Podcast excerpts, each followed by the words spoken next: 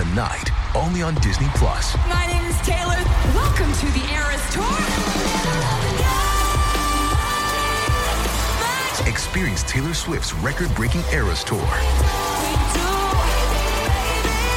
Does anyone here know the lyrics? Prove it! Taylor Swift The Eras Tour, Taylor's version, with four additional acoustic songs. Streaming tonight, only on Disney Plus. Greetings, humans. You have entered the command zone, your destination for all aspects of Elder Dragon Highlander. Enjoy your stay.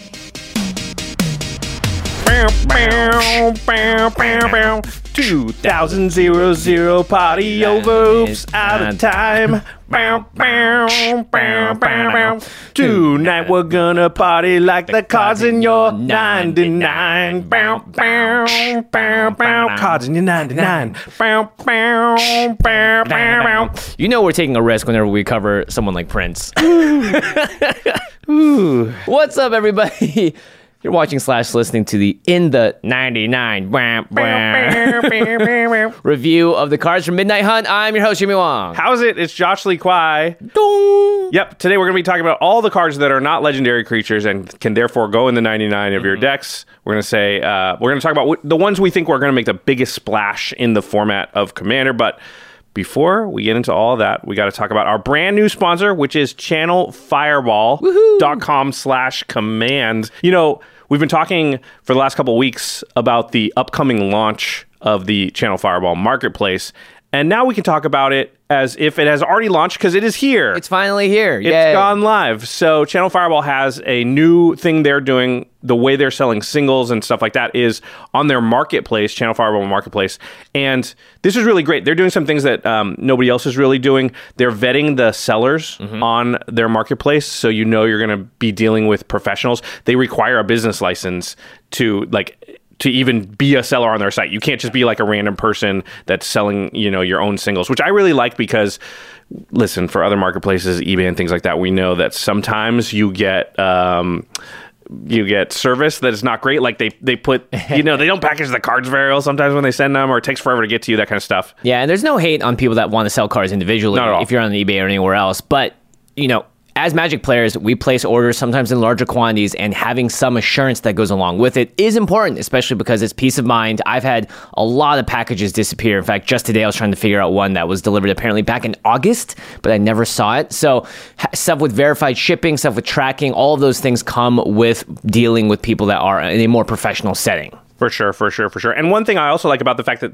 you know the vendors have business licenses, that means a lot of them are LGSs, so that you get you do get to support local gaming stores by Yeah. ordering uh, through Channel Fireball Marketplace. So definitely go over there and check it out. They're giving away a bunch of stuff too for the first month. Of course, encouraging people to try the service for the for the first time. Yeah. So you know you may as well just be entered to win free stuff like uh, signed foil promo soul rings that Jimmy and I we, we signed a bunch of them and sent them over to Channel Fireball, so you have a chance to win those. That's what we call value. That's what we call value. And then when you get the cards back from Channel Fireball Marketplace, you want them to stay in really good condition. Good segue. And and the best way to protect all of your game pieces is with Ultra Pro products. Uh, Eclipse sleeves, some of the best sleeves on the market. We've got Ultra Pro play mats here in front of us. We always use those. Keep the cards uh, clean. You don't want to just be playing them on the sidewalk, sidewalk like I used to do when I was a oh kid. yeah, right on the gravel. Even Yeah. you know, even if you are playing it on the gravel, if you put it in the sleeve, it'll have a much higher chance of sustaining zero damage. That's true. Eclipse sleeves are really sturdy. I would, uh, you know, I think I'd still use a playmat though. Yeah. But um, and then of course, you know, they got Satin Tower deck boxes, Mythic coll- Mythic collection stuff. That's love uh, that.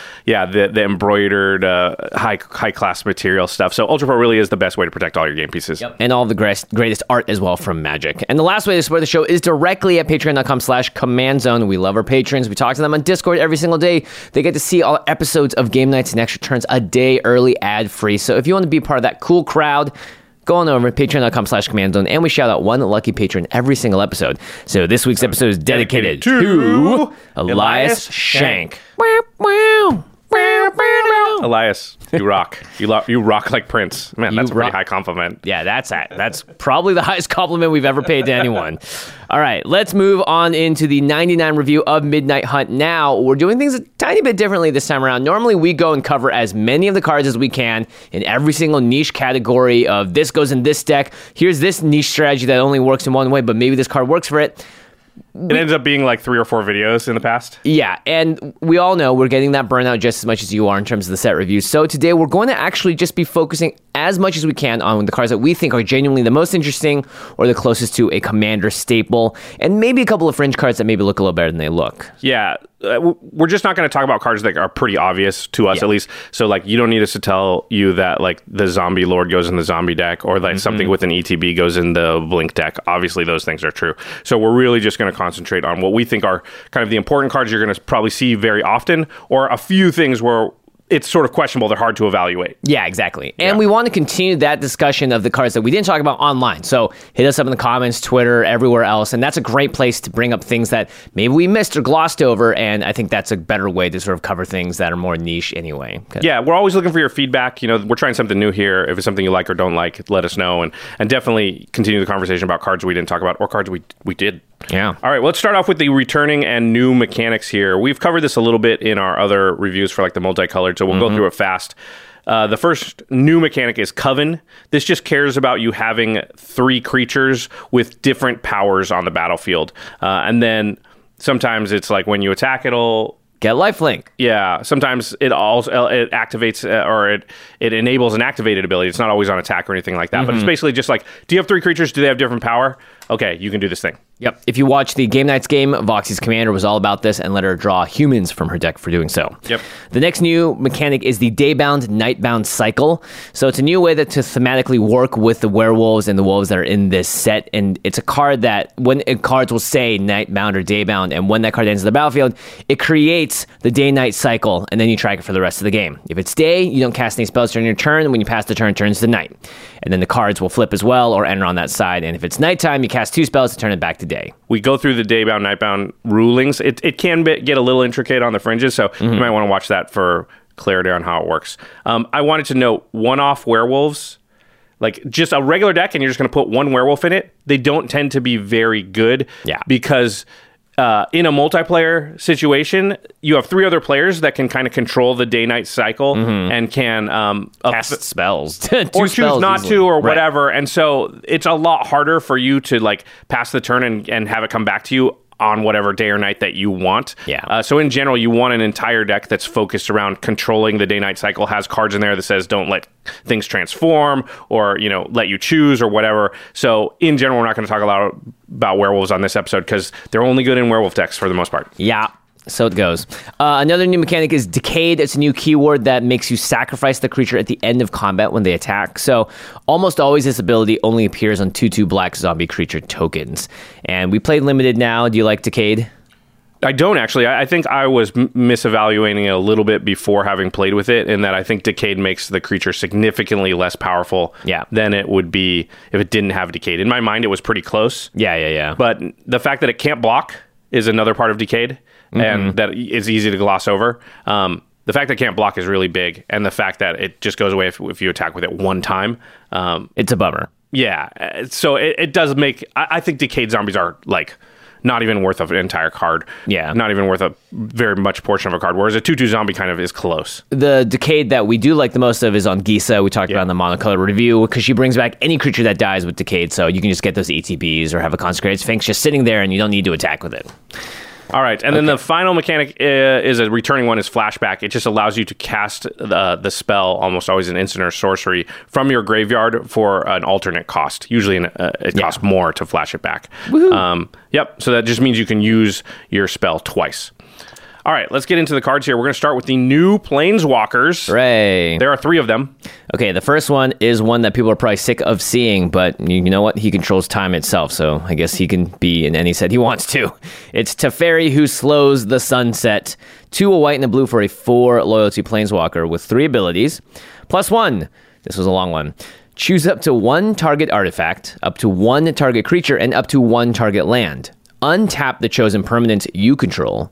Tap the chosen permanent you don't control. You gain two life. That's dandy. Minus two. Look at the top three cards of your library, put one of them into your hand and the rest on the bottom of your library in any order. And the minus seven, you get an emblem with untap all permanents you control during each opponent's untap step, and you draw a card during each, oppo- each opponent's draw step. Wow. Teferi, who has way too much text as normal. So, That's way too much text. Um, Yeah, is this Teferi? I think on the surface doesn't look as strong as some of the past Teferis, but Mm-hmm. it can still do some really powerful things and can still sort of combo off. It's interesting how you can target your opponent's stuff To tap and it it'll down. tap it down, or your stuff to untap it. I like that flexibility. Probably makes it good in like stacked decks with Winter Orb and Static Orb and stuff like that. Yeah, that's Uh, where I think this is the best, is because you are untapping artifacts, creatures, and lands. So combo tastic. think of like stasis. You know, you can untap your land so you can pe- keep paying for stasis, and then tap down an artifact and a creature from your opponents to just Mm-hmm. kind of keep them from being able to do anything. Like even if they get something out, you tap it down, and now it won't tap. Rough. So yeah, that's uh, of course stacks is one way to go. There's also like combo-y stuff like you mentioned.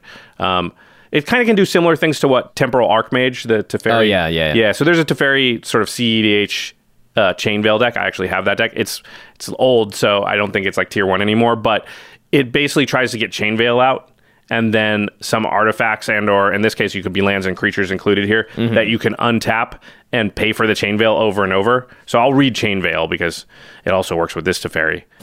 Four mana artifact, legendary. At the beginning of your end step, if you did not activate a loyalty ability of a planeswalker this turn, you lose two life. But you can pay four, tap the chain veil, and for each planeswalker you control, you may activate one of its loyalty abilities once this turn, as though none of its loyalty abilities have been activated this turn. Okay. So if the artifact you've chosen with Teferi, who shows the sun slows the sunset, is chain veil, and the land and the creature you uh, untap with it can produce, you know, at least four mana, then you're in business here because you can now untap the chain veil and have enough mana to pay for it over and over. Yep. So uh, if you're in Bant, which a lot of people have been suggesting, you can have a Bloom Tender, which taps for sometimes up to four or five mana. Uh, you can have any land and then the Chain Veil, and you activate it forever. But you also, if you just have like a Bounce Land or an Ancient Tomb or a Scorched Ruins or a Lotus Field, you Any land a that lot. you could even mana. like Market Festival on a land, which is something I love to do. Yeah, yeah. Anything that makes a land tap for like three or four mana. Yeah, so this is obviously very good. Uh, the plus one could also be seen as a way to give a creature vigilance, so they can kind of protect Teferi uh, if you like go and attack with it and then untap it. Um, but in general, I think people are going to be using this in combo decks. Even just untapping a Grim Monolith or a Mana Vault or Yeah. any of those types of cards that cost mana to tap Basalt Monolith um, is going to be pretty powerful. So this Teferi looks to be powerful, but also looks to not necessarily go in every single deck that can play white blue. You want to, I think, be more combo-y and do more degenerate things with it. As Teferi does. As T Generally, does. that's Thanks. just Ter- Teferi's brand. Thanks Fairy. All right, let's talk about the next planeswalker. It is Arlinn. She's back. Arlinn, the Pack's Hope. Two red green, so four mana for a four loyalty planeswalker. She has Daybound. So uh, if a player casts no spells during their turn, it will become night. Um, she has a plus one ability. Until your next turn, you may cast creature spells as though they had flash, and each creature you control enters the battlefield with an additional plus one plus one counter on it. And then she has a negative three, and you and the negative three is create two two two green wolf creature tokens. Hmm. Now she has daybound, which means that she has a night side. She can be flipped over, and her nightbound side is a plus two of add a green and a red to your mana pool. wow. And she has a zero ability of until end of turn, Arlinn becomes a 5 5 werewolf creature with trample, indestructible, and haste. Okay. That that backside feels like Gideon to me. It does. And the front side feels a little bit like Vivien by giving the creatures flash. The play pattern here is play Arlinn. Givian. Play Arlinn, hope it gets back to your turn, just plus one her, giving all your creatures flash, and then pass the turn, instantly turning her to Nightbound. Uh, but I think that's not really going to happen that often uh, in You're EDH. usually going to make two wolves, right? Yeah, you're gonna make two wolves. You're not gonna sort of pay four mana plus one and hope she doesn't die. Um, but yeah, I mean, four mana for a two wolf creature isn't the worst in the world, but it doesn't seem amazing because if it does, if it's nighttime, she enters on the nightbound side, and then she just becomes either gives you two mana or you can make her into like a beater. But that doesn't Neither is great in Commander, right? Yeah, the, you- the, the, you never the see token Gideon, creation really. is the best part. You, you don't see Gideon to that degree. You see the Gideon that makes people attack it to control things. You don't really see Gideon because you just want something that's a five five. Right, five damage is not enough in our format. It, it's Yeah. a token creation that's good, but it's so expensive in that it's negative three, and she starts with four loyalty to get her back up to get another two tokens. Yeah. and I don't think you are going to play a spell in Commander that's like four mana, make two tokens, that's it. Uh, and then also the fact that honestly, like I don't even know if you would really want her to flip that often, right? Like you'd rather her be on the token creation side. I guess she she ramps you, she makes some mana on the other side, so maybe you do that. I don't know. She just doesn't seem that great to me. If you're making the werewolf deck, you can definitely put this in there. Otherwise, I wouldn't get too excited about it. Uh, the next is Wrenn and Seven. Very cute. Uh, three green, green for a legendary planeswalker Wrenn. You can plus one it. I guess it's like a creature beast. Uh, it comes with five loyalty, by the way. The plus one is reveal top four cards of your library. Put all land cards revealed this way into your hand and the rest into your graveyard. Uh, the zero on Wrenn and seven is put any number of land cards from your hand onto the battlefield tapped. The minus three is create a green tree folk creature token with reach, and this creature's power and toughness are each equal to the number of lands you control. And the minus eight, return all permanent cards from your graveyard to your hand. You get an emblem with you have no maximum hand size. So the plus one, you can draw as many lands as you reveal. The zero, you put any number of lands on the battlefield tapped. And the minus three, you're making like a, a construct, but this case for lands. A land struck. Land structs. So, the card this reminded me of is Jadzi, who I played on game nights. On the flip side is Journey to the Oracle, which basically says the same thing. You put any number of lands onto your battlefield, on, from your hand onto the battlefield, but in this case, not tapped. It seems like the most powerful thing that Wrenn and Seven has going on. There is some card draw and self mill going on with that plus one. Um, yeah, there's a bunch of cards that go well with that. Put all the lands from your hand into your uh, uh, onto the battlefield. Yeah. There's stuff like Storm Cauldron, which is a five mana artifact, and it says each player may play an additional land during hi- each of his or her turns, but whenever a land is tapped for mana, return it to its owner's hand. Yeah. So this is a way for you. Oh, I don't care. I'll tap all my mana, then I'll that'll all come back to my hand, but then I'll replay it, and it actually is great because I don't think Wrenn and Seven says they enter. Oh no, No, they, do. do. yeah. They enter the For Wrenn and. Seven, they do, but that But Jadzi, also they don't. Yeah, but Storm Cauldron basically makes everyone else not be able to play the game because it locks them out because they can't tap their lands, otherwise it bounces in their hand. Yeah, every time they play a spell that's three CMC or more, they actually lose mana on the battlefield for the next turn. Yeah. Now, obviously, if you had that thing that untaps stuff when it comes in, that'd be great. In this Yeah. kind of deck. Oh, Amulet Vigor. Amulet Vigor, yeah. yeah. Uh, Meloku seems really good. This one you put down, Jimmy. Yeah, it's a four and a blue flyer. You can pay one to return the land you control to its owner's hand to create a one-one blue illusion creature token. So you can pay the mana and then use Bounce the that to land, bounce yeah. the land, bounce every single land on the battlefield that you have, and then Wrenn and Seven bops it all back onto the battlefield. So kind of like, you know, you don't lose the lands necessarily. Uh, I put down Sunder, which Oh, is three nice. blue blue instant. Return all lands to their owner's hand. That's actually a really good play. I should have put this in my Chauncey deck now that I think No, about you it. should not have. That is mean. it's mean, but it is the fact that if Wrenn and Seven's out and you bounce everybody else's lands and yours, Yeah. but then go zero, put mine back out, and everybody else is stuck to one land per turn, you're pretty much going to win that game. You just they have to one sided. Armageddon. Yeah, yeah, yeah, yeah. Um, so that part's pretty interesting. I, I think Wrenn and Seven, it's a lot of mana. It's five mana to get that thing out. Yeah. So uh, I don't know that we're actually going to see it that much. yeah, I don't think so. Okay. There's a couple cycles in the set. That's all the planeswalkers, by the way. There's a couple of cycles in the set, which we will talk about briefly here. There is an adversary cycle. Um, So this is a this these are all creatures that have a similar ability similar to Strive, which allows you to pay an additional mana cost when they enter the battlefield. Like and Kicker, too. Yeah, a little bit like Kicker. And then when you do, you do X times that thing. So maybe it's plus one plus one counters, or you get an additional effect that. Oh no, no, actually, I think it's always adding plus one plus one counters, and then there's an additional effect that varies from color to color. So yeah, the we'll- effect based on how many counters you put on. Correct. Yeah. So we'll read through just the names and then we'll just give a brief description of all of them. White's is Intrepid Adversary. It's basically a lord, gives plus one plus one to other creatures on, based on how many counters is on it. The blue one is Spectral Adversary. It's the best one by far. It has flash and allows you to phase out artifacts, creatures, and or enchantments. So this is like You instant get to pick one thing per counter that put went on it. yeah, which is pretty cool. It's instant speed protection in blue in this kind of like weird phasing out way. I guess they're just really bringing out bringing back phasing. I think they've learned that phasing is actually pretty good in a commander setting and that it doesn't cause an ETB to go off. Yeah. But it can be used as on Protection. defense and offense too, right? Phase Yep. it out for to get rid of a blocker or they can't use it, or use it on your own stuff so, to save it. Black is Tainted Adversary. This makes Decayed Zombies, which we don't like. And for some reason costs more Yeah. than the other ones. The other ones are one in a color and this is two in a color. Maybe to balance it the for kicker. limited? Who knows? Uh, I guess the red one's also two in a color. Yeah, red is Bloodthirsty Adversary. This lets you cast spells from a graveyard with mana value three or less, but it Instant or costs sorcery a, only. Yeah, yeah, but it costs a lot to do. Well, it's three mana value or less, and you got to pay three mana per kicker, yeah, basically, to um, ca- cast instants or sorceries. But you are reusing. It's kind of like um, Past in Flames, but like there might be some combos here. stuff, yeah. and then green is Primal Adversary, which turns your lands into three three wolf creatures. yeah, the blue one is definitely the best one because it's protection, and it also could be used on offense. You can and it has flash. Yep. So you can flash it in, and if you pay six mana, you can basically phase out two things, and it's only artifacts, creatures, or enchantments. Mm-hmm. But you know, you could turn off a key enchantment for you know Oh, that's right for someone else. for someone else during the, the whole rotation of the table. Upkeep, if somebody yeah. goes to board wipe, you can be like, boom, flash this in, save two or three things. Uh, yeah, it's got a little bit of a Teferi's protection vibe to it, not the full on thing, obviously, Yeah. but. Blue often also holds mana open, so the fact that you can do that with like a card draw spell in your hand, or have this just in case somebody somebody somebody board Goes wrong, yeah. yeah, it definitely makes it I think more versatile than sort of the other ones. I think the red one's also decent uh, in that just reusing your three CMC instants and sorceries. It, Cheating of mana cost. yeah, it can be good. Yeah, I like the point you made about blue because you are holding up sometimes five mana, six mana counter spells at this point. And Yeah. They're very powerful ones, but you know, if you don't do anything with that counter spell, then having a spectral adversary or whatever might be able to give you that extra flexibility. Yeah, it might be like nobody did anything crazy, but on the end step before my turn, I'm to flash this in and get rid of a couple of key things out on the board so that I know I'm safe or can do things on my turn. Yeah, or that's actively stopping me from doing my strategy. Let me get rid of that and I'll continue going. Or upkeep, get rid of your great henge, stop using it for this turn. We have to slow this player down as much as possible. Yep.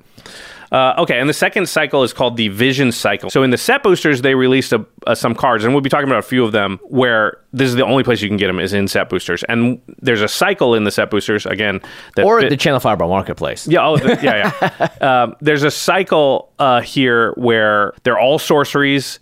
Um, they have varying costs, but they all flashback for 10 mana. But their flashback costs can be reduced by the CMC of your commander. Is that right? Yeah, on the battlefield or in the command zone. So if you so each of them the flashback is eight generic mana and then for all the colors it's either white white, blue blue, black black, red red or green green. But if you have a commander in the command zone or on the battlefield, then that 10, then that 8 and then the colors is reduced by the amount of mana value of The your generic commander. mana is reduced. Yeah. So if your commander is Brig Bergamos, which I believe is an 8 CMC commander or 8 mana value commander, then this just costs red red. Uh, these cards can be a reward for playing a high CMC commander. Like if Yeah. you play, what's the Kobold's name? If you oh, play Rograkh. Rock, then it won't reduce the flashback cost at all. Yeah, Again, but if you have Rograkh and a partner that is Kamal, Huge, yeah, then, then it of a sudden, does because it's any commander that you control. And the cool thing is, it doesn't need to be on the battlefield. Can't be in your hand, but it could just be sitting in your command zone, which means that even probably if is it- if it's high CMC. yeah, and if it's been killed like twice, it's sitting there forever. These cards will still get their mana value reduced. Okay, so there are five of these, one for each color. There is Visions of Glory, which is the white one that makes uh, as many one-one human tokens as creatures you control. Okay, There's the blue one, Visions of Duplicity, that exchanges two uh, exchanges control of two creatures you don't control. okay, That one's weird. Uh, Visions of Dread. Your opponent puts a creature of their choice from their graveyard onto your battlefield. okay. That one seem- seems. I think that one seems great because Yeah. it's only two and a black. true. True. So even if you only get like three one drops, it's still pretty good. Yeah, if it's two in the black and your commander is Kamal or whatever, it then it's sorry Kamal and the Well, the initial cost of just two and a black, play it, not bad. Is pretty good, and Yeah. then the fact that you can flash it back is just kind of gravy. Yeah, so you could have this effect twice for five mana. I mean, a lot of times you're going to get like a Sakura-Tribe Elder and a couple other random creatures that got milled or something. And Mm-hmm. some, if somebody's self milling, sometimes they don't have a choice. They're just like, I have to give you the shield. It's all that's there. Yeah, that's true. Yeah. Um, yeah, and there's ways to also selectively sort of get rid of people's graveyards too. At this point, there's lots of graveyard hate. Um, the next is Visions of Ruin, which makes each opponent sack an artifact for each artifact sacrifices this way you create a treasure token. Doesn't seem that good. I think it's pretty. I think this is okay. It's not great, but like you kill three things almost always, almost always like mana rocks and stuff are Yeah. running around and get And you three get three treasure. treasures, yeah, So it so really you- only costs you one red. Yeah. And then the last one is Visions of Dominance. It's the green one, and you get a pl- plus one plus one counter on a creature, then you double those counters. And that one is definitely not exciting. Very niche, and because you have to be in a one one counters deck, because just putting you know a one one counter and then another one one counter on something is not great. Yeah, yeah, yeah. Uh, yeah, I think the black one's actually quite good, and I could see being played just in general because two in a black, each of your opponent chooses a creature in Mm-hmm. their graveyard, and you get that creature. no, it's target opponent. Oh, I thought it was each opponent. Yeah, yeah, yeah. Oh, I, re- I read it wrong because each opponent is on the red one. I it's on the red one. Yeah, yeah, yeah. All right, well that makes it way worse. Never mind. No, I'm no- off. I'm off of the black one now. now, notably, if your commander is six CMC, then the flashback cost is going to be two white, white, or blue, blue, or whatever. If it's five CMC, then it's going to be three white, white, blue, blue. So these aren't necessarily unplayable if you have a lower CMC commander.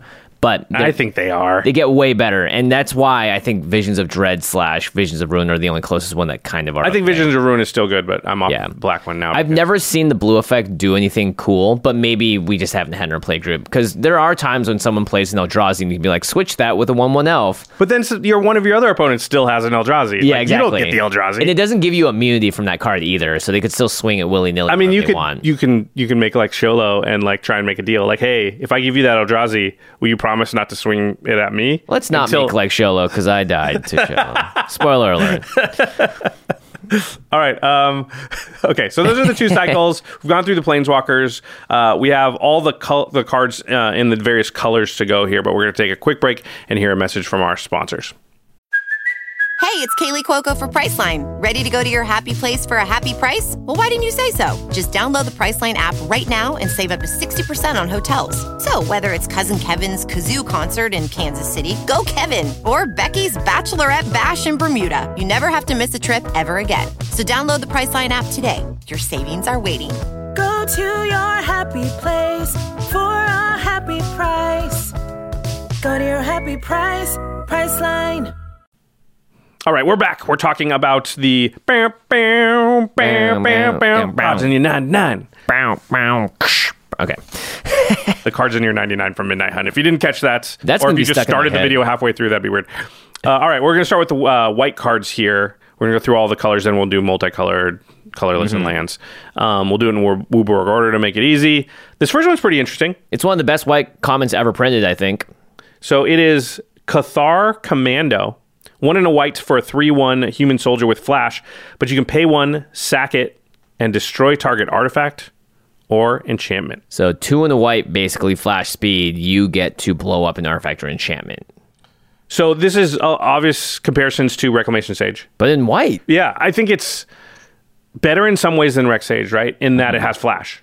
And Rex Sage does not have flash. So that's a pretty big thing because often somebody plays an enchantment or artifact. Yeah. And, you know, you need to get rid of it like on the spot because if they get to use it, then you're going to be in trouble. Um, so that part's good. But it, I, I would say that having to sack the creature is generally not as good as an ETB effect, even though white and depending on what you pair it with have ways to kind of replay this thing Right, from the yeah, yeah, graveyard yeah. and get it back. I, I think it's generally better to have an ETB that maybe that's not even right. Is it easier to blink than it is to reanimate? Maybe that's not true. I would say also like green cards love to get stuff back from the graveyard to your hand, Yeah. and white is shown a lot more times of like to get stuff back from your graveyard to the battlefield. That's Which low could still be CMC. good. Yeah, so I think it's Oh, yeah, actually it is kind of a split. It, it is a two CMC, so yeah, Sun Titans and the Yep. uh, Teshars and stuff all can that get stuff. it. Yeah, yeah. Uh, the difference in this is that Cathar Commando has flash, so it has to enter first. Everyone sees it, and then you have to pay the uh, the cost to sacrifice. So there are actually two steps. Uh, a card like Krosan Grip, for instance, hits it.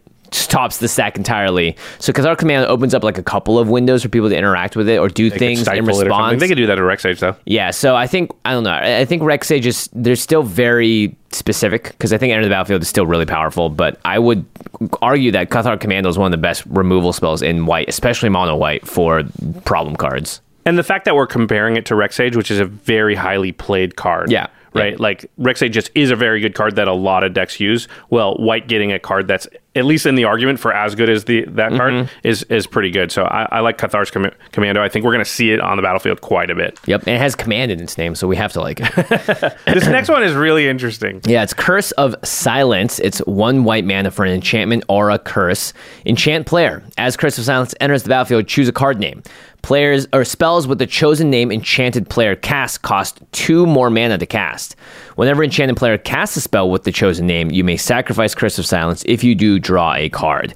Now you might think, wait, why is this good for commander? Well, there's always going to be one spell that your opponents probably want to cast, and, And you know what it commander. is too. You're not guessing like is that in your hand? Yep, it's Cathar Commando, the one in the white card we just know. Uh, yeah, it's their commander itself. Yeah, you just look over in their command zone and go, "Well, I know you want to cast that card. I'll just name that one." and create an instant command tax on it, which is kind of cool. Yeah, this is pretty interesting, and I think could be quite powerful, especially against really powerful decks um, like the Narsets and the Solvalas. Uh-huh. And there's certain decks that I think you know, you know, when that commander hits the battlefield, it's going to take over the game, and you're going to have to either destroy it on sight, Mm-hmm. um, or, or you you risk losing on their next turn or whatever. The Korvolds and the thing like, Right. like that, and uh, with. Like my strategy with those commanders is usually like hold my removal, try and kill it the first time, and this kill it immediately the second time, and then by then they've probably been set far enough back that you have a chance in that game. And this can sort of pre-kill it, right? Right. Pre-slow them down, where you're like turn one, boom, Korvold. Now you're like, oh, we can take a breath here because they have at least an extra turn probably, or maybe even two before they'll be able to get the commander out. Right, you'll slow them down just enough. This is also really good against decks like Shadowborn Apostles because you don't have to sacrifice the Curse of Silence when the player casts the spell. It can just be a permanent tax on that card. Uh, the fact Oh that boy, this against does, Shadowborn Apostles or Dragon's Approach, it's brutal. yeah, but it is kind of cool that this does replace itself, so it's not a dead card, but it does require the player. Sometimes the player just might not cast their commander too, which I've seen happen plenty of times. But a lot of times that's a win, right? Against Muldrotha, like Yeah. they don't cast their commander. Well, their deck's re- a lot worse. You know, Joda stuff like that. Mm-hmm. So, and and the fact that once they finally get it out, and this is like not doing anything at that point, you can cash it in for the card, and then maybe you you know deal with the commander in another way, or maybe you've slowed Yeah. them down enough that you're more set up than you would be. I, I I actually like this card quite a bit. Yeah, it's definitely an interesting thing, especially for the more mono white or the two color white builds. This gives, I think, a pretty interesting option that plays in a very different way. You don't see this kind of effect very often. Yeah, there are other cards that allow you to name cards and just they cannot cast those cards. And Yep. those feel more mean than this. This is like in a nice middle area where it's like, listen, I'm not stopping you from ever playing it. I'm just Yeah, making yeah, it yeah. a little bit harder. And I think that's more palatable to most people than something like, is it Nevermore? That's just like, Yeah. hey, until you get rid of this champion, you just cannot cast it. Yeah, I don't think people will be too upset if you curse of silence them, especially if their commander is really powerful. That doesn't seem like something to me that's going to be like a ah, a game breaker, if that makes sense. Hopefully, people get upset about all kinds of things, so you never know. Yeah, that's true. But I don't, I don't think it would be super warranted in that case. All right, one more card from White here. Yeah, surprisingly. This is actually a really interesting card. It's Vanquish the Horde. Is that Odric on the front? It is. Six white white for a sorcery. This spell costs one less to cast for each creature on the battlefield. Destroy all creatures. White could cost white, white. Yeah, white blasphemous act, right? Yeah. When you're casting a board wipe, what's the chances there are at least six creatures on the battlefield? Pretty good, right? in commander super good i mean very rarely would you need to cast a board wipe if there's only like two or three creatures Yep, and the regular rate that white has for board wipes is four mana wipe the board. Uh, Yeah. Only cards like Doomskar in recent history have sort of beaten that and gotten down to one white white. Vanquish the Horde could potentially be just white white mana. i think most of the time it'll be something close to that maybe one, One white, white white, yeah. it, it feels like you would almost never need it in a situation where it's at least wrath of god where it's two white white right Mm-hmm. uh, I really like this because, in general, the downside of playing a board wipe is that you use so much mana on the board wipe that it's hard for you to be the first one to redeploy your stuff. Yeah. So one of the reasons Blasphemous Act is so good and gets played in almost all red decks is because the efficiency of one red mana kill all the creatures means that you kill all creatures and then you're the first one to repopulate the board. You're like, okay, now play two or three creatures, Mm-hmm. and everybody else is kind of behind you. Whereas if you play a big high mana cost board wipe, you go board wipe, go, and everybody else puts the stuff back on the board before you do. Um, so I like this a lot. I think it instantly becomes one of the best this feels like a staple. besides the ones one. that can be one sided, like um, austere command and things like Yeah, that. yeah, yeah. This feels like the best whiteboard wipe all of a sudden. Is it better than Wrath of God? Oh yeah, I think it's not even close. I, think mean, so, too. it doesn't say can't be regenerated, but that bit rarely comes up. Yeah. Yeah. The only times I could see this being bad is like one on one situation, you're just top decking cards, they play a creature that needs to die, and the board wipe is acting like a single target removal spell. But Yeah, against the like Narset type decks where like it has hexproof, so you really need a board wipe to get rid of it. Yeah. This doesn't look great because you usually want your four mana board wipe to just get rid of one creature, but that's pretty rare these days that that's really what you're trying to do with a board wipe. yeah, true. Yeah. All right. Uh, those are all the white cards that we're going to talk about. Again, we're trying to pare this down, so we're going to go to blue here, and we only have two blue cards we want to talk about. All right. The first one is Sludge Monster, three blue blue for a horror five five. When it enters the battlefield or attacks, you put a slime counter on up to one target creature. And then non horror creatures with slime counters on them lose all abilities and have base power and toughness 2 2. Okay, this is a really interesting card because it's uh, you know similar to a card that I hate, which is humility. Yeah. But this only does it on single things one at a time. Hopefully, no one has a changeling or a horror out because it does not get sludged. Um, but True, if you're like, oh man, the one creature I really want to turn off is a horror. mirror entity is like, nope. What kind of bad luck is Sucker. that? yeah. Uh, but being able to just get rid of everything and make something a toughness 2 2 forever, or at least until this leaves the battlefield, is interesting. Seems like a fun card to flicker, maybe with Brago or Roon. Yeah, I also think um, because it's on attack and ETB too. Yeah. So you can get some attacks in. It's very powerful, this effect on commanders in general, because people are used to having to recast so the commander dies or whatever, but you know, it can do sort of a Song of the Dryads type of deal here where it is a 2 2 so they can block with it or whatever to try and make it die so they can recast it or whatever. But then maybe you can get put another uh, sludge counter on it by attacking or, or whatever. Um, and again, I think there's some uses here that'll be interesting. It is five mana, it's, it's, a, it's a high cost for this type of effect, and they can just kill the sludge monster. So, Yeah. yeah. And notably, when you blink it, the moment it's off the battlefield, all those creatures return to being normal. They just have a weird slime counter on them. And then when it comes back in, they're like, oh gosh, and turn back into tutus. um, so they can do something in that moment. They're like the the senator or whatever from the first X Men movie. oh, and he just turns into He the, just turns yeah, into- yeah. the water or whatever. Okay, next up is Curse of Surveillance. It's a four in the blue enchantment or a curse enchant player. At the beginning of enchanted players' upkeep, any number of target players other than that player each draw cards equal to the number of curses attached to that player. Okay, it's another curse. Uh, definitely a great way to just make one person. Uh, you know, if they're the arch enemy, it's like your jo- arch enemy, Josh. I'm going to cast this on you on your upkeep. I choose all of us players to draw a card uh, for each curse attached to you. It's um, I'm not sure how to think about it because it's five mana, and I don't want my five mana card to draw my opponent's cards. It can choose just you, by the way.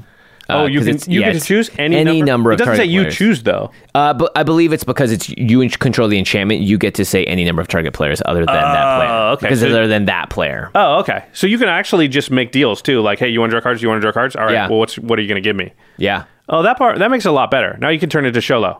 Yeah, he's but- our he's my go-to like political guy now because that Dude. crater hoof move was so sweet. Insane, yeah. Yeah. So but this is five mana still, and you have to wait until their upkeep. So you could, you know, it's going to be faster than waiting for the full turn cycle. So I think um, it's still a little expensive for what it's doing, but it's kind of cool. Yeah, it's super interesting. I, I wish it were like four or even three mana because the base usage is going to be this allows you to draw one extra card per turn. Mm-hmm. On their turn, yeah. Yeah, per rotation. Yeah, per rotation. Yeah, I, obviously if you're in a curse deck, it gets way better because you might have three or four curses on them, and then it's five mana draw three or four. Yeah, this by their turn. itself, not so much. But in the curse deck, I think this is kind of cool. Especially if it's like goes to your upkeep, everyone draws four cards or whatever. If you really need that one answer to that one thing, you can help people find it. Maybe. yeah, yeah, yeah. All right, that's gonna do it for the blue cards. We're moving on to black here. Our first card is Ghoulish Procession. And uncommon. It's one in a black for a enchantment. I found this to be quite good and limited. Whenever one or more non-token creatures die, anybody's, not just yours, you create a 2-2 black zombie creature token with Decayed, and then this ability triggers only once each turn. So you can get up to one extra zombie, but it has Decayed per turn. The fact that there's only two mana is what I think makes it like pretty usable, and it really turns into you can sort of sack your non-token stuff twice in Mm-hmm. aristocrats decks. Also, just gives you incidental value um, from other creatures dying on the battlefield, and be the fact that it's a two-two decayed zombie and it can only happen once.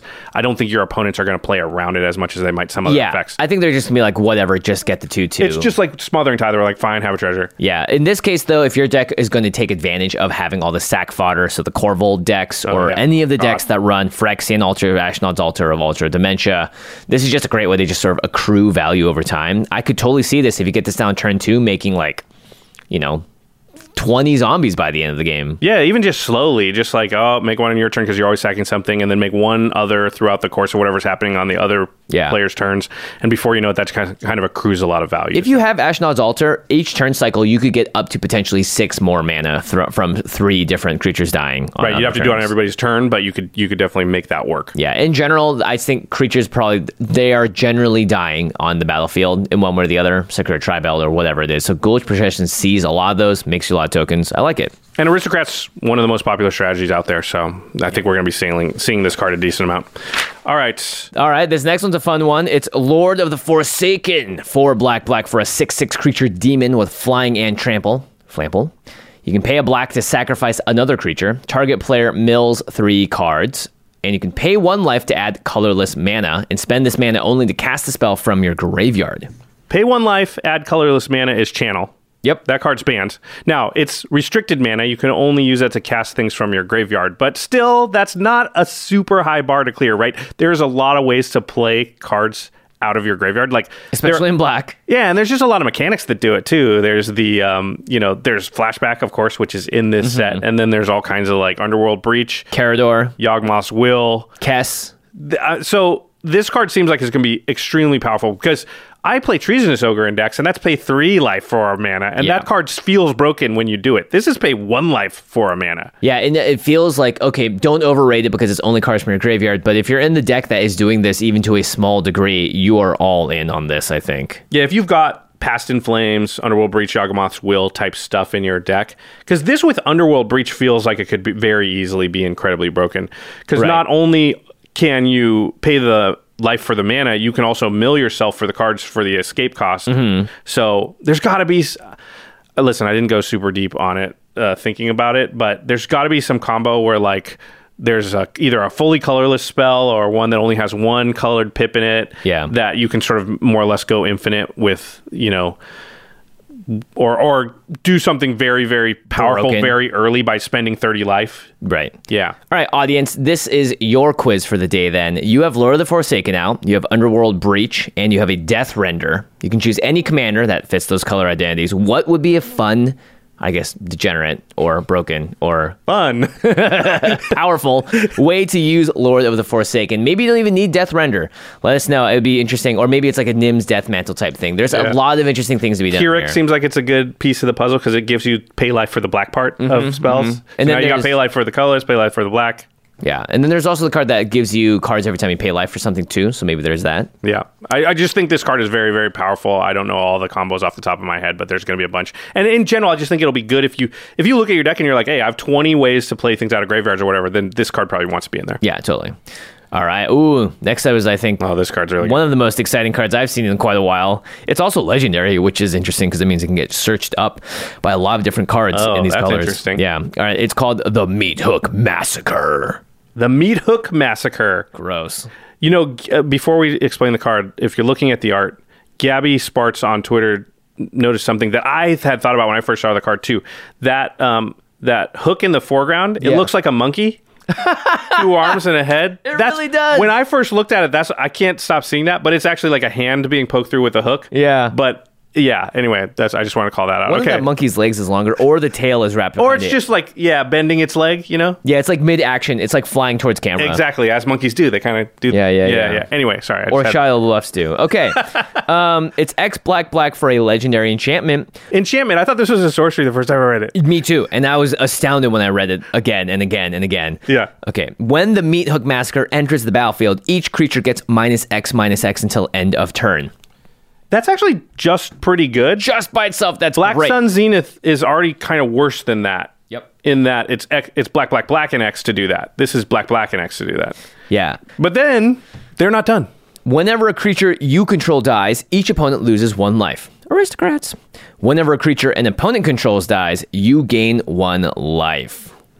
Now, remember, it's an enchantment. So it comes out, it gives everything negative X, negative X, and then it stays on the battlefield having that sort of Zulaport cutthroat effect, blood artist effect on the battlefield. Mm-hmm. You you mentioned something here which is interesting and a little annoying about this card in that when a creature dies, you have to clock whether it's yours or somebody else's, and, And then the effect is slightly things. different. Yeah. And, and and like keeping track of that is honestly like a pain in the butt. Yeah, it's already hard enough with all of the other aristocrat effects that are different. Like Zulaport's a little different than Blood Artist, Yeah. and this is definitely different than Meat Hook Massacre. So if you're playing this deck, you need to be on your triggers. Oh, it's a, a lot of accounting. I wish it, they were all more similar. I understand this makes it slightly less powerful of a Yeah. trigger, and they're trying to probably like, well, if it's just Blood Artist, that's way too good. So how do we blah blah blah? Yeah, make it a little- How do we make it different than Bastion of Remembrance or whatever? But anyway, I mean, the outcome though is that this card is extremely powerful. yeah, so let's do the power rankings between. I think this immediately becomes the second best black board wipe. That's I'm going to say that at the start. Okay, go. okay, so we have Toxic Deluge, that's the first best. Black Sun Zenith, Meat Hook Massacre, and Damnation. I think those take the top four spots of Blackboard wipes now.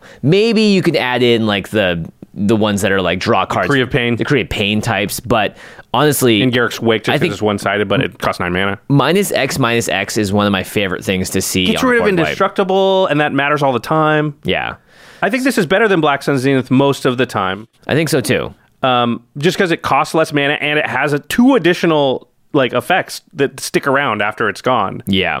I do believe Toxic Deluge is better just because for three mana you can usually wipe the entire board. This is going to cost you, You a have to pump mana. into it. Yeah. I would actually put Damnation almost before Black Sun Zenith because just having a four mana Yeah. board wipe in black is very good. I, I, I agree with you because Black Sun Zenith to get rid of the whole board often costs like eight mana. Yeah. Or Uh, more. Or more, yeah. So, but I think this is better than Damnation because I think that the fact that you get the Aristocrats triggers Mm-hmm. on an enchantment after this resolves just puts it ahead of it enough that it, it's just definitely worth it. I love the Monkey Massacre. Because look, the poor it- monkeys. It's like the guy in the back is trying to kill another monkey, and this is like, I'm I'm getting out of here. here. Get me out of here. okay, that's gonna That- do. it we're for- going to see the hell out of the Meat Hook Massacre. There's going to be a lot of those running I think so too. Yeah, Uh, it's going to be definitely a good one to pick up on the Channel Fireball Marketplace. Okay, all right. Next up, we are moving into red. Two cards here. The first is Moonveil Regent. Three in a red for a creature dragon 4 4 flying. Whenever you cast a spell, you may discard your hand. If you do, draw a card for each of that spell's colors. And when Moonveil Regent dies, it deals X damage to any target, where X is the number of color among permanents you control. All right, that last line of text, not that relevant. The middle one, though, after flying, this is actually interesting because if you're in a deck that wants to get down to a very low number of cards in hand or just have zero, then every time you cast a spell, it's basically cantripping itself. If Oh, it's one you cast color, a spell, you have no cards in hand, so yeah, yeah, I'll discard my no cards to and draw one. draw a card, yeah. Yeah, and that's And if it's monocolored. Yeah, if it's two colored, then you get to draw two cards. So there's not a lot of commander decks that just are going to be hellbent that often, though. No, no, no. But I think if you're playing like Locust God or Argent the Shifting Flame, Yeah. those are the ones that want to discard your hand. Mind Mind Moil is that the name Yep. of the card? Yeah. So there's a lot of I think use of it in that world. I honestly think this might just seem more like standard historic play because it's a mono red aggro deck. They get down to just Moonveil Regent on the board. Top deck, great. Cast it, draw spell. Top deck. Uh, the one one thing is there are uh, some decks running around that care about like um, they're kind of like multicolored tribal. Yeah. how many colors are in the things? You know, Ramos things like that. Right. So this might be like really good in those decks because those ones you you're saying. If I'm below two cards, most of the cards in my deck are f- either five color or three color. Yeah. and we'll just sort of cycle through that way. Cast a five color spell, draw five cards, discard your hand. That's like looking closer to Wheel of Fortune status. Yeah, and if you have some flashbacks and play from your graveyard, Underworld Breaches, if you have some um, Madness cards or whatever, you, you're also discarding those cards, so there could be some usage there. Yeah. Interesting card. Interesting card indeed. This next one is not super interesting in that this effect has existed for a while, but it hasn't really existed in red like this. Yeah, mono red specifically. Yeah, so it's Ardent Elementalist, three in a red for a 2 1 human shaman. When it enters the battlefield, return target instant or sorcery card from your graveyard to your hand. This is basically Archaeomancer. But better because it's not two blue pips in it. It's just three and red. Yeah. So, I mean, Archaeomancer sees. I think we wrote it down here. Um, it is in twenty four thousand decks on EDHREC. Wow, which is a lot, like seven or eight percent of all decks with blue. So I believe this will be a very stapley card. And the types of things you can do with Ardent Elementalist in Commander, this effect can actually often be better than something like Snapcaster Mage mm-hmm. because you don't have to exile the card after you use it, so you get it back to your hand and then you use it and then if you blink ardent elementalist or maybe the card you played you know blinks ardent like imagine it's ghostly flicker Yeah. and you go boom ghostly flicker you flicker ardent elementalist and something else get ghostly flicker back to my hand again do the same thing and you can get into those types of loops these cards are very powerful Yeah, I might put this in my Neheb deck because there are a lot of times you just want that, you know, one in a red, each opponent takes three damage spell back because Yeah. it just gives you so much mana.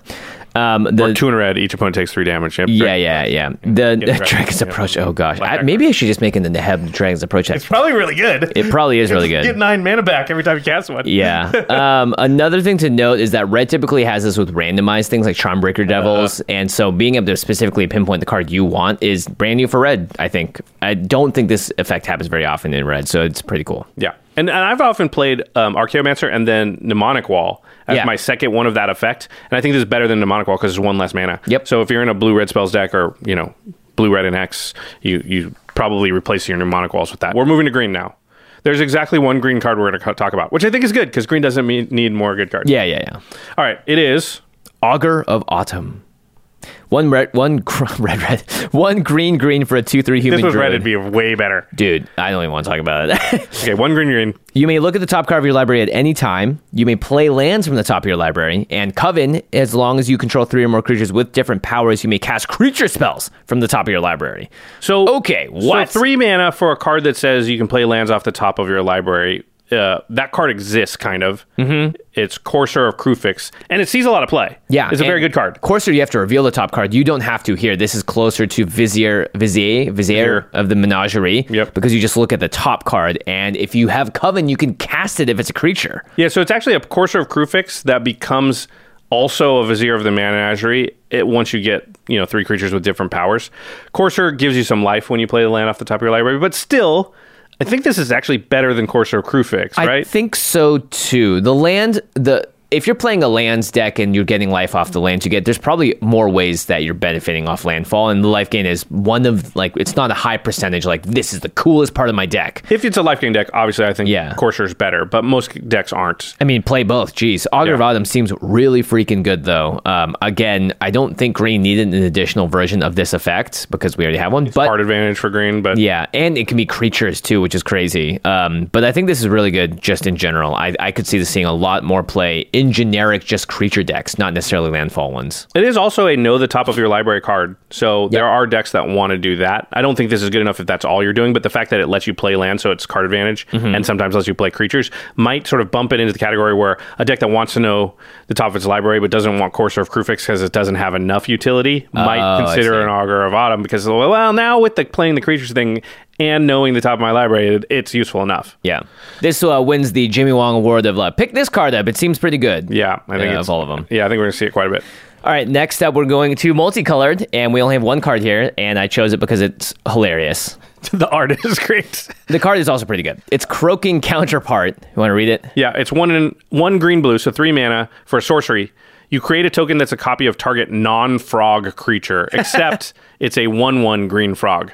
So you basically get a one-one with the abilities of of anything you want on the battlefield. But it has flashback for three green blue, so you can do that again. Yep. So this definitely looks good to me, uh, just because you get to copy any creature on the battlefield. One green blue, get a Courser, a Kruphix. One green blue, get a Consecrated Sphinx. One green blue, get an Eldrazi, Muldrifter. Muldrifter. I think you want an ETB mostly just so it does something right now. But Yeah. uh, I mean, obviously you'll take a consecrated sphinx if that exists. Yeah, you're there. notably you're creating a token copy, so the token will enter the battlefield. Um, you know, I've I've recently built a Volo Guide to Monsters deck. It's all about just creating token copies of things, and it seems like a good card in that because you can play it twice. Yeah, and in that deck you probably have the parallel lives and the stuff like that. And just look at this tokens. art. Look at this art. Incredible. The art is awesome. Okay. All right, uh, on to colorless cards. We only have one colorless card here, but it's kind of a powerhouse. It is Moonsilver Key. Do you want to read it? Yep, two mana for an artifact. You can pay one mana and tap and sacrifice Moonsilver Key. Search your library for an artifact card with a mana ability or a basic land card. Reveal it, put it into your hand, then shuffle. Okay. A mana ability means it can tap and add mana to your Doesn't have to tap. pool. Oh, re- you're right, actually, yeah. So Ashnod's Altar, Phyrexian Altar. Oh, yeah, those are mana ACI abilities. are mana abilities. So that would work. Yeah. So or you can just get the basic land. So this seems very good. Yeah, I like the basic land part because you're liable to have only a certain number of artifacts that fit the bill here. Although most decks play a lot of mana rocks, Mm-hmm. so you can always probably find something. Um, but a basic land may be better than a mana rock if you aren't going to hit your land drop otherwise. Still, people play Trinket Mage. I'll play Trinket Mage in a deck, and literally it can only find like Soul Ring and Sensei's Divining Top in Right. my deck. So just like Moonsilver Key, mostly to find my Soul Ring or my Mana Crypt, Mm-hmm. is going to be very powerful. I think a lot of people will play it just for that. You pay three mana for your Mana Crypt, basically makes it a better Worn Powerstone or something like that.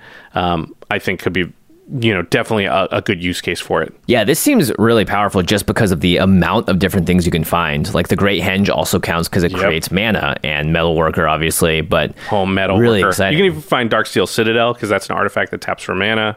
oh yeah. Uh, yeah, you. All right, like- it's not a basic land, but it is an artifact that has a mana ability. Yeah. Wow. And then like with. Salt Monolith, right? If you want to go infinite on mana, a lot of times that's a piece of a combo. Right. So this can find you a combo piece. Yeah, it says Um, artifact card. Even those new artifact lands that are indestructible from Yes. Horizons 2, you could color fix with this too. Yes, exactly. Uh, if you're in a werewolf deck, I think you play this just so you can go find the Celestus, which Oh, yeah. is a mana rock from the new set, but it allows you to control day night cycle. So this is another way to like have your control over the day night cycle. Have a, a tutor basically does this. I mean, this is a tutor for a specific kind of cards, but those kind of cards are very good cards, mana vaults and things like that. Uh, Grim Yeah. monoliths, you know.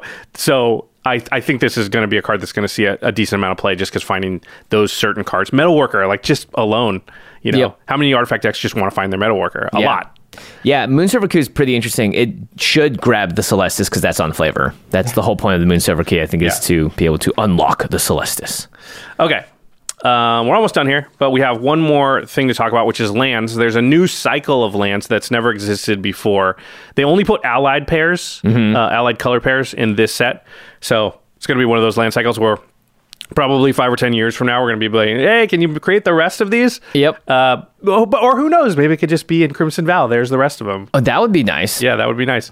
Uh, we don't know. Uh, some people are calling these the slow lands because fast lands is a term used for the lands that come into play tapped uh, uh, if you Control two or less lands. two or less lands, and this is coming into play. Or sorry, fast lands come into play untapped if you control two or less lands. Yeah, fast lands out the game, out the gate early. These come into play uh, tapped unless you control two or more lands. Right. So this is much more commander focused. Obviously, you're going to have two lands in most commander games by turn two. you kept a three land opening hand, right? You should have, unless your name is Jimmy Wong. yeah, yeah, yeah. I, I try I keep five land opening hands these days. um, and so I think this is going to be very, very useful. Again, there's green, white, white, blue, blue, black, black, red, and red, green. So if you're going around the uh, color wheel, you can just go white, blue, blue, black, right. It, so it's all of those allied lands. I don't play the fast lands myself. I don't know about you because when never. you draw them on turn four or five, they- they're a tap land. They're a guild gate. You have 100 cards, you never play the fast lands, I think. But I think I would play these every time because I can just not play them for my first two turns. yeah, yeah. and then Typically, fine. you're playing like the Triome or the three color land on your first turn or whatever. And so by the second turn, you know, you're going to want to have these lands much more than the other ones. So I, I, think I like this quite a lot. Yeah, I think these are great. I think you're going to play these in almost all the decks that are of these colors. Yep. And I always like playing the game of like, can you guess the colors based on the name? Like Haunted Ridge. It's like, okay, black, red. Okay, makes sense. Makes sense. Makes sense. All right. All right. So that does it for our set review of the cards. Josh, what do you think is the most powerful card that we talked about today? Most powerful. Always hard to quantify what powerful means. It can either mean the top end power of the card at its most powerful, or it can mean the card that is sort of uh, the most consistently powerful across a broad range of things, right? Like Cathar's Commando or Cathar Commando strikes me as a particularly powerful card, not because it does a powerful thing, but because it's so broad in its application that it's powerful in a lot of different circumstances. Right. You could use it a lot of different places. Yeah, and I think Moonsilver Key also fits that Yeah. that um, mold for me, in that I think it's going to go in a lot of decks because it's going to be useful in a lot of situations. But neither of those have like super high top end power. Their their ceiling is just really low. Yeah, that's not like a. It's Sorry, their Urza. ceiling's really high. No, ceiling's low, floor's high. There you go. The ceiling meets the floor. The floor, it's just a weird room. Things room. get crushed. I don't Yeah. know. This metaphor fell apart. Yeah. um, I am probably most excited about either. It's one of the two board wipes. It's Meat Hook Massacre or Vanquish the Horde. Yeah. Um, both of them seem just like really solid playables, and you'll see a lot of them. So I, I enjoy quite those. But I, Moonsilver Key, the more I think about it, I'm like that actually. It really can grab so much. It's a combo enabler. It just helps you get a soul ring too in, in a lot of cases. Yeah, so. the worst case scenario of just like go find a basic land, it's never going to be useless, right? It's never Yeah. dead. And but sometimes it has these really powerful applications of just like yeah, find your soul ring. Yeah. So and it can fix your mana too in a bunch of different ways, like we talked about. yeah, uh, which, what card are you personally most excited about? Not most powerful, but you're just excited. Well, I have to say the mono red one, Moonveil Regent. I've been looking to sort of rebuild the Dragon's deck that I have into more of a five color shell recently, and Moonveil Regent seems like a really good one to just keep the engine going late game. Uh, or if you keep it three color, then it also seems to be pretty okay. Yeah, that's cool. Um, you picked a mono red card. Good job. But a mono red card that cares about other colors. Look at that. Look at that. I'm growing. I was just going to say that exactly. I think Meat Hook Massacre for me, I just think the card's like very good. So I got to buy like seven to 10 of them off the Channel Fireball Marketplace um, because uh, like every deck with black, I think wants Meat Hook Massacre. yeah, I think basically. so. I think Yeah. so. If you play Toxic Deluge, you I think you're in the same world that you would like Meat Hook Massacre too. Yeah. Uh, to the listeners, what singles from Midnight Hunt are you the most excited about? Uh, what cards maybe did we miss today? Do we not talk about that you think we definitely should have discussed that have maybe more intricacies, that have more to say than just, hey, hey play this in a blink deck? Um, tell us in the comments below uh, about any cards that you think maybe are going to make a big splash in Commander we're going to see on the battlefield quite often, but we didn't mention. And there's quite a lot, so we'd love to continue that discussion. Make sure you comment. We want to hear what your thoughts are. We're not saying those cards aren't good and shouldn't have made the set review. We just decided not to talk about them. Yeah, and and let us know what you think about us sort of condensing the in the 99 stuff all down to one video. Do you miss the fact that we went into talked about a lot more but and but made a lot more videos? Um, those videos seem to like tr- taper off as far as views, so I'm guessing most of the audience out there was not super excited about the you know fourth in the 99 set review video. So we're that we're trying to address that here, of course. Um, okay. We need to talk about our new sponsor, channelfireball.com slash command. This mar- new marketplace thing is really, really cool. Marketplaces in general are the best place to get they have two really big advantages. One is the inventory in a marketplace is so much higher than any Oh, yeah. single store can give you because we're not talking about one vendor, we're talking about hundreds of vendors from all over the place. And so if you want a certain card, you can always find that card. Yeah. And then marketplaces also tend to drive down the prices of everything there because they have direct competitors on that marketplace that are kind of undercutting each other, driving the price down, getting you the lowest cost. Yeah, you definitely want to check it out. The marketplace is open right now. They're doing giveaways this entire month. If you place an order, you can qualify. You can win some foil signed soul rings by Josh and I from those uh, GP promos. They're giving away a Black Lotus at the end of the month, plus Oh, yeah. tons of other stuff. Also, we just don't mention this enough, but they are selling other cards outside of Magic cards, Flesh and Blood, Pokemon. So there's a lot of selection there if you're just a general card collector. So check it out. Almost guaranteed you're going to find something that you like and hopefully at a really great price. And when you get that stuff that you love, if you love it, you don't want it to get hurt slash damaged.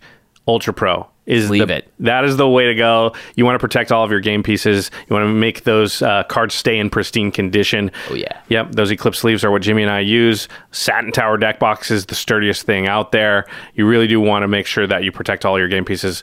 Ultra Pro is the way to go. Also, they have all kinds of cool stuff to just spice up your battlefield. You want some fancy Hmm. metal dice? Ultra Pro's got it. You want wall scrolls to hang on your wall? Ultra Pro's got it. So you can either spice up your battlefield or your game room. And I use all of their uh, binders to store my collection. Oh well. yeah, the Mythic Collection binders are so classy too. And they have colored ones too, so I color coded stuff. Okay. oh Ah, man, I'm so OCD. organized. I don't do any of that. I'm like, where's the card? I don't know. All right, on to the end set where we're talking about something cool outside of the world of magic. This one actually is somewhat tied to the world of magic because it features two of our very good friends, Jacob Bertrand and Xolo Maridueña.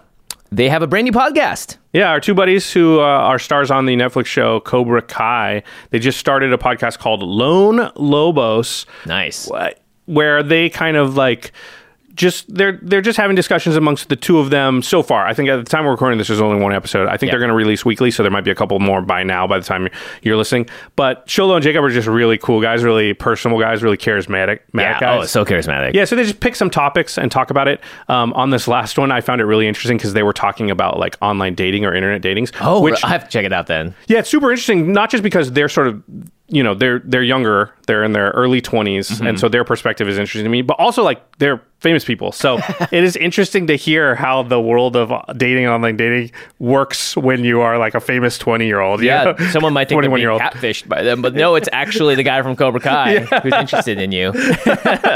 So that part's pretty interesting. You know, they had a lot of interesting perspectives like that. One of the things I think they said that really struck home with me, they were talking about like online discourse and discussion and uh, people posting like GIFs. Yeah. I know a lot of you call it GIFs. Sorry, it's GIFs. But anyway, um, they were saying how like anytime I see somebody in an online conversation like use a GIF, I know they're old because that's what old people do. No, no, I feel seen, not in the right way. And I was like, I thought about, it, I was like, you know what? It's kind of true. Yeah.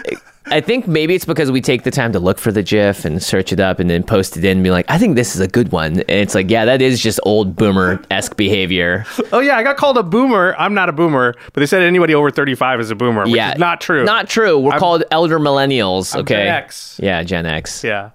Okay. Anyway, Someone but- called me a geriatric millennial the other day. and I was like, what? How dare you? Wow.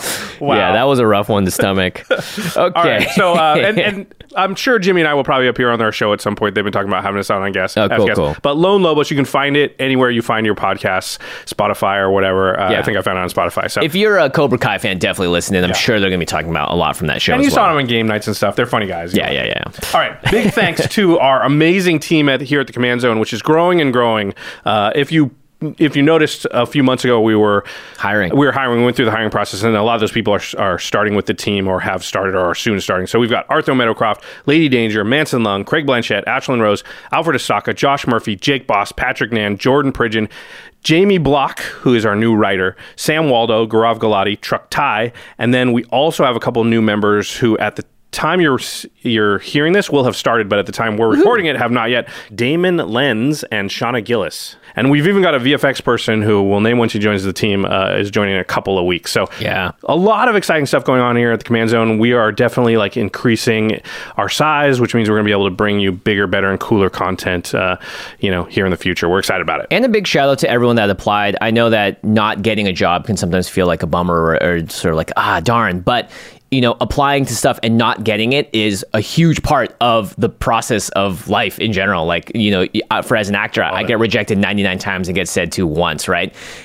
I've applied to tons of jobs and not gotten it as well. It's a great learning experience. So I hope that everyone that did apply, we really appreciate it. Yeah, that's really important. I, I like what you said there. Um, and also, you know, we had limited uh, job opportunities, right? We had one staff writer we could hire. We had one, you know, just because we're not huge to the point where we can just hire everybody. And There's going to be more people that are qualified we had- than we can hire. Yeah, and there, I mean, there was many more. We had uh, over a thousand people apply for all the jobs. So just going through it was such a thing, and there was often a point where, like, you know, we have to choose one person, but we have many qualified candidates. So just because you didn't get it doesn't mean anything. It's just some of that is a little bit luck of the draw. Uh, and we did try to let everybody know um, that we had chosen the position, so you're not sitting there waiting. But if you hadn't heard already or gotten the email and you did apply, like at this point, all the positions are filled. So we did keep everyone's name on file, and there was a lot of people who was like, "Listen, if I got to hire two or three people, I would easily hire these people." So that that means that in the future, maybe we contact you and we're like, "Hey, we didn't, you know, last time it didn't happen, but maybe there's an opportunity now." Keep your head up. Keep, Keep on your head trying. up. All right, Uh, uh, special thanks to Jeffrey Bomber. He does the living card animations that live behind us on set often and start our show on our YouTube channel. You can find him at Living Cards MTG on Twitter. Did you do this one? No, this did. was Patrick. Man. Oh, nice. Yeah, Ooh, spooky. yeah, spooky. Ooh, That's probably the last time we h- howl for a while. Yeah. So, We're not the Lone Lobos. all right, everybody, thanks for watching. we'll see you next time. Peace.